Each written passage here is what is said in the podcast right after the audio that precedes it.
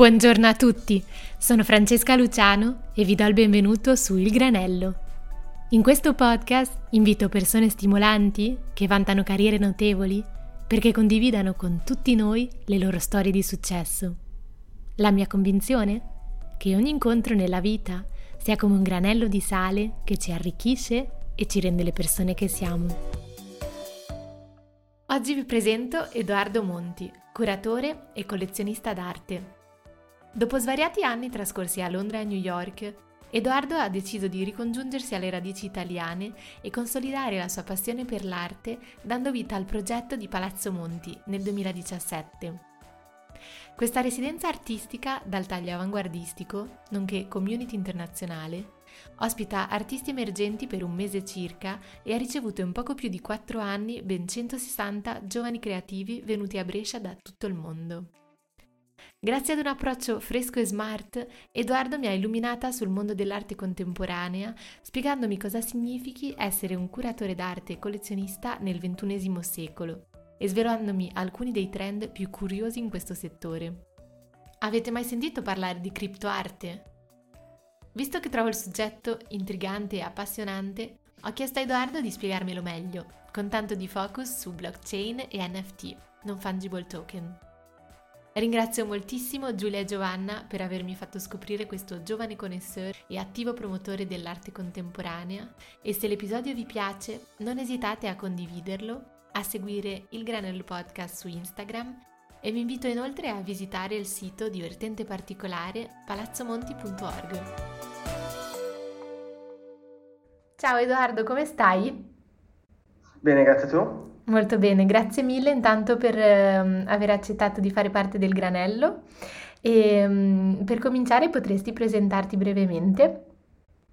Certo, sono Edoardo Monti, nato e cresciuto a Bergamo, al momento però mi trovo a Brescia, in questo spazio, eh, un palazzo di famiglia che abbiamo eh, trasformato in residenza per artisti, centro culturale e spazio non profit, che si chiama Palazzo Monti, eh, dove abito da un paio di anni dopo aver trascorso tre anni a Londra e poi cinque a New York, quindi Bergamo-Brescia via UK e USA.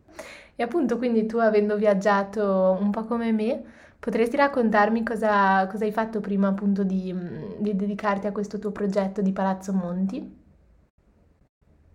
Certo, allora diciamo che mio, la mia passione per l'arte nasce come collezionista, quindi um, con il piccolo budget che avevo da, da liceale, poi da studente universitario, eh, mi sono sempre interessato all'acquisizione di piccoli lavori per iniziare a capire appunto come funzionasse il sistema, conoscendo artisti, galleristi, curatori e altri collezionisti. E, mm, diciamo, poi il trampolino di lancio è stato veramente l'esperienza a New York dove eh, sono, ho continuato eh, questa passione del collezionismo, però poi andando a dire, um, studiare e a um, creare una specie di, di rapporto con l'arte come curatore. Il mio background è quello in comunicazione, io per otto anni ho lavorato da Stella McCartney in comunicazione, quindi ambito moda, però ovviamente è un, è un'esperienza che mi dà tanto e sai, una volta che c'è un prodotto che sia te stesso, una lampada o del cibo, comunicarlo è, è lo, stesso, lo, stesso, lavoro. Quindi mm-hmm. sono grato di questa esperienza nel mondo della moda per, per avermi dato i mezzi per poter comunicare quello che sto facendo ora.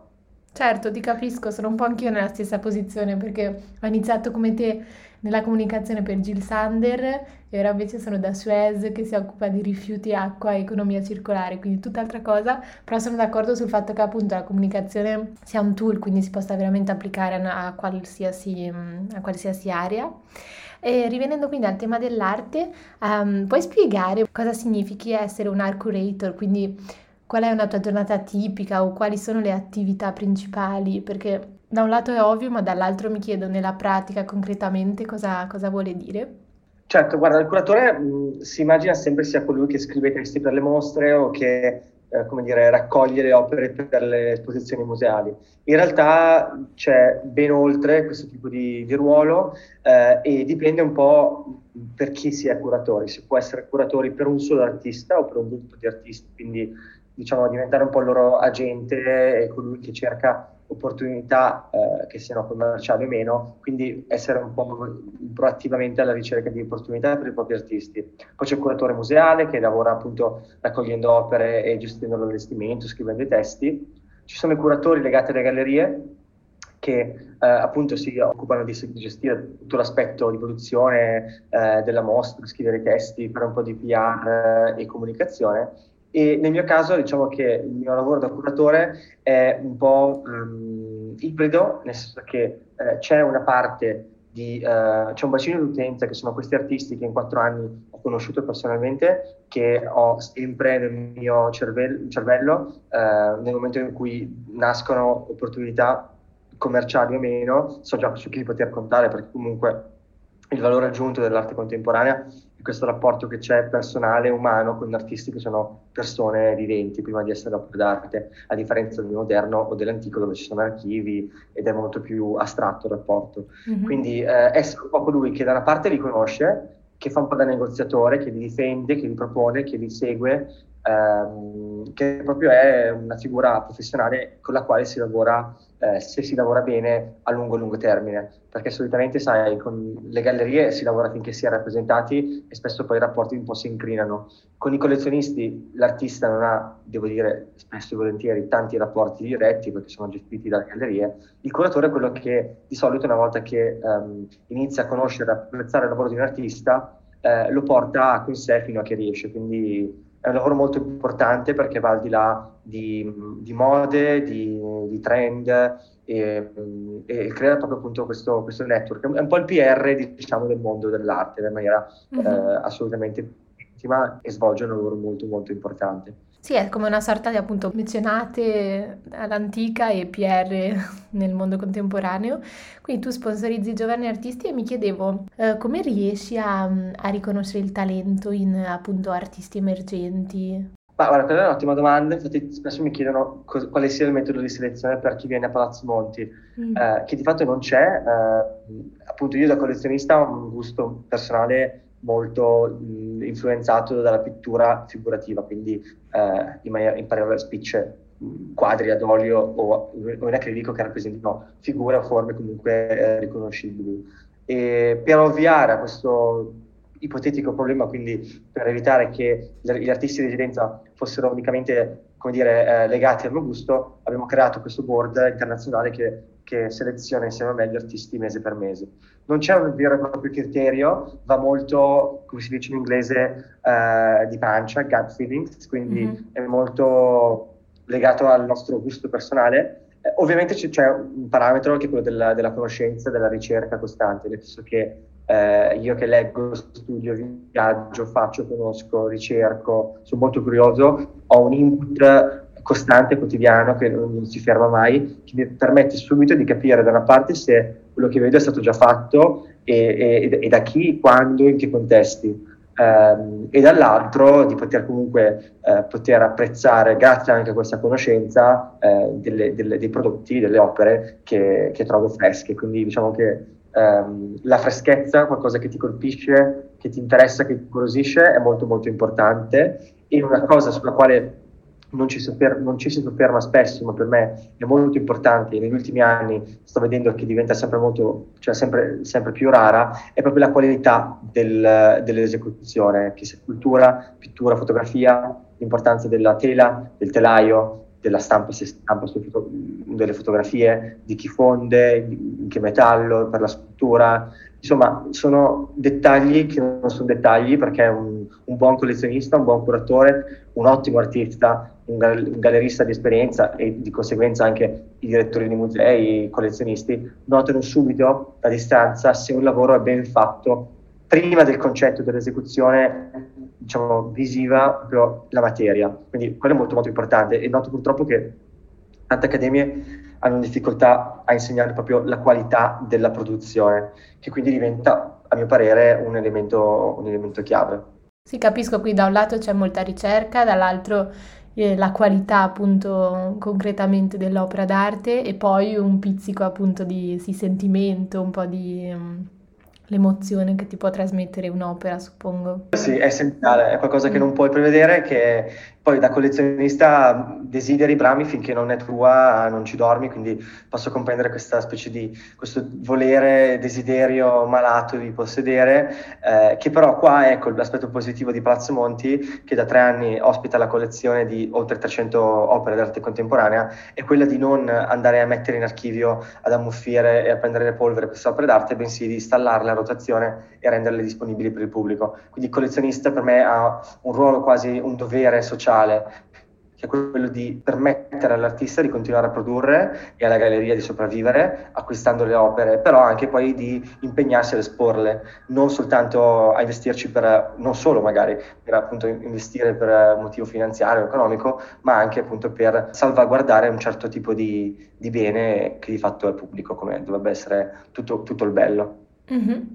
E, um, vabbè, ne hai già un po' parlato, però potresti descrivermi Palazzo Monti in elevator pitch? Nel senso, qual è, um, quali sono un po' le grandi linee o perché questo luogo è così speciale, si differenzia da tutti gli altri? Certo, innanzitutto lo spazio eh, che questo palazzo del 200 che ci ospita, è abbastanza raro che sia t- stato trasformato da terra a cielo in residenza, quindi ci sono oltre mille metri quadrati più un cortile eh, con muri, soffitti affrescati disponibili eh, a tutti gli artisti che sono in residenza, quindi innanzitutto lo spazio è molto molto particolare e sono contento di essere riuscito a, a convincere la famiglia a dedicare l'interità dello spazio per accogliere artisti, che di conseguenza funge da ispirazione, quindi il poter vivere, lavorare ed esporre all'interno dello stesso spazio che posso ricordare a tutti non è scontato, infatti tante residenze a volte prevedono soltanto l'appartamento piuttosto che lo studio o lo spazio espositivo, in questo caso abbiamo tutti e tre questi elementi importanti all'interno dello stesso spazio, eh, diciamo che rende eh, questo spazio perfetto per poter dedicarsi ad una produzione artistica e di essere liberi di fare un po' quello che, che ci si sente, che sia, da, che sia ricerca per lavori nuovi o, o tecniche medium nuovi, come si dice in gergo, oppure continuare il proprio tipo di lavoro.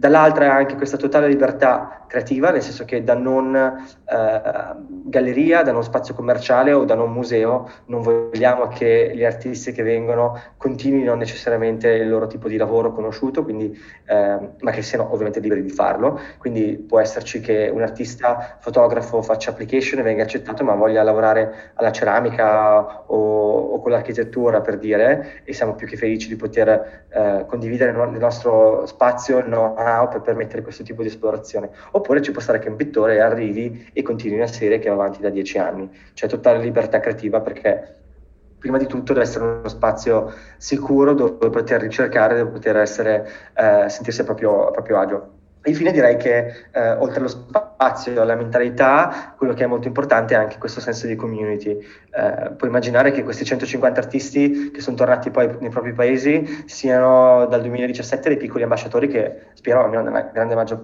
parte dei casi, parli bene dell'esperienza a Brescia, con noi e a Palazzo Monti. E, e quindi questo sia garanzia che um, far parte di un progetto, eh, magari qualche anno prima, possa comunque portarti delle opportunità. Ti faccio, ti faccio un esempio. Um, che è legato anche al fatto che, a differenza di tanti altri progetti culturali, questo sia un progetto in cui dedico il 100% del mio tempo insieme ad un team di cinque collaboratrici. Um, a ottobre del 2020 abbiamo avuto la possibilità di aprire a New York, in un enorme museo, una mostra con c- oltre 120 artisti uh, che hanno fatto la residenza negli scorsi anni. Quindi immaginati essere un artista magari del Sudafrica o del Giappone, o solo anche bresciano che quattro anni fa hai fatto una residenza a Palazzo Monti e, e, ora ti trovi catapultato ad una mostra a New York, che per la maggior parte di questi era stata la prima esperienza in America. Questo tipo di opportunità non è, gar- non è dato come garanzia da, da, tutti, anzi da pochissimi, ed è un, un motivo di orgoglio di sicuro. Superplast effettivamente anche questa dimensione internazionale. Da un lato c'è lo spazio magnifico mm, dove possono rendersi e dall'altro appunto poi questa apertura sull'esterno che obiettivamente mi sembra molto intelligente, anche un po' all'avanguardia, quindi complimenti.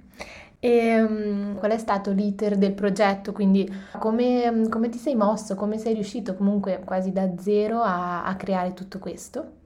Ma guarda, tutto è partito nel 2016, eh, quando ancora vivevo a New York, ho già vissuto fino al 2018 E, um, un po' la nostalgia dell'Italia, il voler tornare, il voler utilizzare uno spazio come questo palazzo in cui non avevo mai vissuto e quindi che non avevo memoria che ci, che ci legasse, um, e il voler creare e poi sostenere una comunità dedicandomi all'arte contemporanea a tempo pieno ha dato un po' la base sulla quale costruire questo tipo di, di progetto. Quindi la fortuna principale è ovviamente stata quella di poter contare su un palazzo incredibile. Um, senza dover interessarsi all'acquisizione o all'affitto. Eh, e quindi diciamo un, un, aspetto molto molto importante. Sì, già un buon punto di partenza. Già, già, un buon punto di partenza. Dall'altro non dimenticherò mai il supporto dei, degli amici, mh, italiani e non, che tuttora fanno parte del progetto sotto vari aspetti che sono essenziali e, e che sono veramente eh, appunto l'humus mh, sul quale basiamo tutte le nostre scelte e decisioni. E, mh, e poi appunto la scelta un po' salto nel vuoto di abbandonare visto, casa, lavoro, amicizie e, e, quant'altro a New York per fare un progetto in Italia dove non ci abitavo da otto anni, in una città che non conoscevo fino a quando non mi sono trasferito, eh, per di più un progetto non profit, quindi che, che, ha dei costi ma che non ha come obiettivo quello di, di farci del profitto. Quindi comunque diciamo, il salto di qualità è stato ass- assolutamente realizzato nel momento in cui ho scelto di lasciare tutto e dedicarmi a questo progetto a tempo pieno e, e nel giro di pochissime settimane eh, si è visto subito il valore di questo, di questo investimento. Siamo andati un po' per esperienza, mm, il concetto di residenza, a differenza di una galleria o un museo, è abbastanza... Ehm, atipico, non esiste un tipo standard, quindi non esiste neanche dire, un esempio unico al quale ci si può ispirare e devo dire che abbiamo creato un po' le nostre, le nostre regole eh, in maniera indipendente e, e questo è stato di grandissimo vantaggio. E qui mi sembra di capire che tu sia molto sia appassionato ma anche esperto del mondo dell'arte e anche in rapporto appunto con, uh, con l'attualità e, e, i trend e per questo ti volevo un po' chiedere quali sono a tuo avviso i, i macro trends non tanto attuali ma piuttosto futuri uh, di questo mondo. Ma guarda, io credo che eh, complice eh, Instagram, social media, questo, questo flusso costante di immagini ci stia diciamo, ci, ci, sia un, un neobarocco, quindi un ritorno al, alla figura, all'immagine, qualcosa che sia di impatto, che sia decorativa, eh, un po' un abbandono al minimalismo, anche perché comunque, mi spiace dirlo, ma eh, i social appiattiscono molto tutto quello che si fa, che si fotografa, quindi di lavori concettuali già difficili da comprendere di persona o, o da spiegare, proprio perdono totalmente e, di, e, rischiano di diventare quasi come dire, elemento di arredo eh, nordico su, su Instagram e su questi canali, che non dico né purtroppo né per fortuna, ma così è, sono ormai il mezzo principale per la comunicazione e per l'acquisizione, per la conoscenza, eccetera, eccetera. Quindi di sicuro ha vantaggio chi ha delle immagini forti, chi ha delle immagini ben eseguite, ma che siano comunque eh, ricche e, e, diciamo un po' comunque elaborate. Eh, si parla molto anche di questo trend, tra virgolette, degli NFT, che se possiamo sviluppare insieme, che mm-hmm. non credo essere qualcosa che um, necessariamente cambierà il mondo dell'arte, ma è un, molto semplicemente un mondo nuovo che è qua per, per rimanere, e però che comunque rimarrà un po', un po' defilato. Sì, infatti leggevo il termine a cui si allude alla criptoarte, infatti mi, mi intriga un po' questo nome e appunto se se tu hai fatto un progetto sull'NFT vorrei un po' che ve ne potessi parlare, intanto spiegando molto le basi perché eh, io tratto quotidianamente con la blockchain, quindi sono un po' esperta ma allo stesso tempo sono anche cosciente di quanto sia difficile uh, cogliere l'essenziale di questa nuova tecnologia e quindi certo. uh, e ancora di più mi interessa appunto dal punto di vista dell'arte, quindi questa unione tra tecnologia, creatività e, e voilà, quindi intanto cosa sono gli NFT e appunto come, come si applicano al, al, mondo dell'arte? Ma guarda, se vuoi ti spiego anche per i nostri ascoltatori molto brevemente in due parole semplici eh, i, i, mondi che, da cui nasce questo tipo di, di arte. Cioè il concetto di blockchain, poi c'è il concetto di criptovaluta e poi eh, di criptoarte o di, o di NFTs. Allora, il blockchain, chiamiamolo molto semplice, semplicemente, è un sistema di, di, autentificazioni, quindi è un sistema super partes che dice, che garantisce una certa veridicità a, a determinate affermazioni, ehm, declinabile in, in, mille, in, mille, tipi di, di, di risultati. Questo tipo di certificazione eh, sicurissima e super partes, appunto, che non dipende da governi, eh, da mercati o da persone fisiche, eh, ha generato qualcosa di tangibile, diciamo che è il, la criptovaluta, di cui però non ne parliamo perché mm. Eh, dovremmo parlarne per, ore. La criptoarte di fatto nasce come quell'arte che eh, diciamo, è un po' una grey area perché non si capisce bene se sia o quell'arte acquistabile con criptovalute, quindi che sia quell'arte fisica o digitale, acquistabile soltanto con monete come Ethereum, che è la moneta principalmente utilizzata per gli NFT, tant'è che l'NFT nasce proprio sul sistema Ethereum, non su qualsiasi altro sistema, ma solo quello Ethereum, mm-hmm. oppure se siano delle opere d'arte legate al proprio digitali, oppure che facciano eh, della criptovaluta e del, e del concetto di di, um, di blockchain l'oggetto appunto che viene, che viene trattato. Eh, questa grey area era esistente quando ancora questo tipo di mondo era un po' un sottobosco, quando da due o tre mesi a questa parte c'è stata una vendita molto importante da Christie's che ha superato i 66 milioni di dollari di un artista ai, ai più sconosciuti fino al giorno prima, mm, c'è stato un boom che abbiamo visto già di fatto mh, mm, scemare nel giro di pochissime settimane. E, e adesso eh, si parla più di o utilizzo della criptovaluta per acquisire di fatto tutto, quindi anche opere d'arte fisiche, eh, di fatto acquistando l'NFT come se fosse un sostituto del certificato di autenticità, ehm, piuttosto che ehm, l'utilizzo invece di eh, eh, monete standard come l'euro o il dollaro che senza diventare criptovalute possono essere utilizzate per comprare NFTs. Quindi diciamo che c'è un po' un far west ancora da questo punto, da questo punto di vista. Eh, ci sono tantissime piattaforme che forniscono l'opportunità di vendere, di comprare, di scambiarsi gli NFT. Eh, in maniera molto molto semplice lo definirei comunque come eh, oggetto unico, nel senso che eh, la non eh, fungibilità di questo oggetto è proprio intrinseca, eh, di NFT ne esiste soltanto uno e, ehm, e poi il, questo sistema di blockchain appunto dà questo tipo di, di certificazione. Eh, faccio un esempio fisico per spiegarvi, eh, due monete di un euro sono fungibili, nel senso sono fungible, nel senso che se dovessimo scambiarle tra di noi manterrebbero comunque il loro, il loro valore. Eh, se invece si parla di eh, due monete, però che una è danneggiata o che, stata, o che, ha un marchio di fabbrica particolare, un po' come succede con i francobolli, è diversa perché ha un particolare che la rende diversa e, e il valore di conseguenza, di conseguenza, cambia. In maniera ancora più pratica, due dipinti dello stesso artista, che però sono comunque due dipinti diversi, diventano automaticamente come concetto due, due NFT. Um, ehm, quindi diciamo che di fatto è, è un nuovo modo di concepire uh, la proprietà, perché si, è, si diventa proprietari unici di qualcosa che di fatto però è fruibile dal mondo intero tramite, tramite, internet, però per me il vero salto di qualità si farà quando si prenderà il meglio del mondo online e il meglio del mondo offline unendo uh, l'esperienza, la, l'oggetto fisico uh, insieme alla certificazione digitale. Uh, non credo che tra pochi mesi o anni a questa parte eh, ci saranno tante persone che andranno in giro a mostrare eh, sul proprio iPhone delle collezioni, ma ci sono già eh, nulla di male nei, nei, confronti, però non credo che sarà un mondo che andrà a, a cambiare la pittura, la fotografia, la scultura il design. Eh, quello che per me sarà molto molto adottato è questa tecnologia di certificazione che potrà essere utilizzata da musei, da collezionisti, da artisti stessi per garantire che quello che è in circolazione è un'opera originale.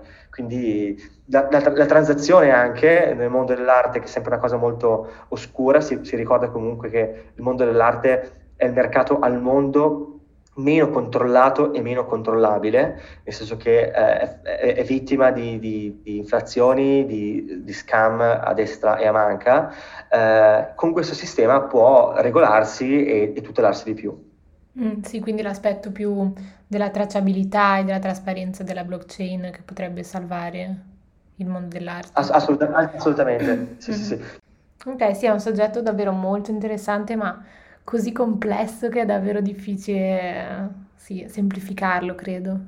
Una domanda che ho veramente molto stupida, però appunto è un certificato, ma qual è l'interesse di spendere una tale somma quella, come quella di cui hai parlato tu, dei più di 69 milioni di dollari per l'artista Beeple, per avere un certificato? Cioè, nel senso, mi sembra un po' una, una spesa folle. Guarda, sai, il fatto mh, è una via di mezzo tra arte concettuale e arte che, cioè, nel senso, un quadro tu lo vedi, non, non lo annusi, non lo lecchi, non lo mangi, non lo tocchi, non ci dormi sopra, quindi di fatto è, è qualcosa di visibile e, e, di per sé piatto. Sì, ha una sua fisicità, però insomma eh, si appende su un muro, occupa uno spazio e, e L'NFT, sai, se è di un artista che comunque ha un certo tipo di riconoscibilità, di fatto diventa un'opera d'arte e finché c'è un mercato si può giustificare, si può giustificare tutto. Mm-hmm. Ti faccio un esempio, eh, il primo oggetto venduto su eBay negli anni 90 era un puntatore laser rotto, al che il, il venditore, che è il fondatore di eBay, chiese all'acquirente, ma guarda, sai che è rotto questo, questo, puntatore laser, l'ho specificato, mi fa, sì sì, non ti preoccupare, io sono un collezionista di puntatori laser rotti. Questo per dirti che al mondo basta una persona che giustifichi un prezzo, un valore e automaticamente eh, c'è mercato. Sai, il mondo dell'arte ha bisogno veramente di pochissime persone per funzionare, per fare questo tipo di notizia. Se l'opera di Bipol è partita da, sparo, un dollaro, per arrivare a 66 milioni, non c'è voluto un museo, un'istituzione, l'UNESCO per dare questo tipo di valore. Sono bastate due persone che a furia di alzare il prezzo sono arrivate a questo tipo di, di volume.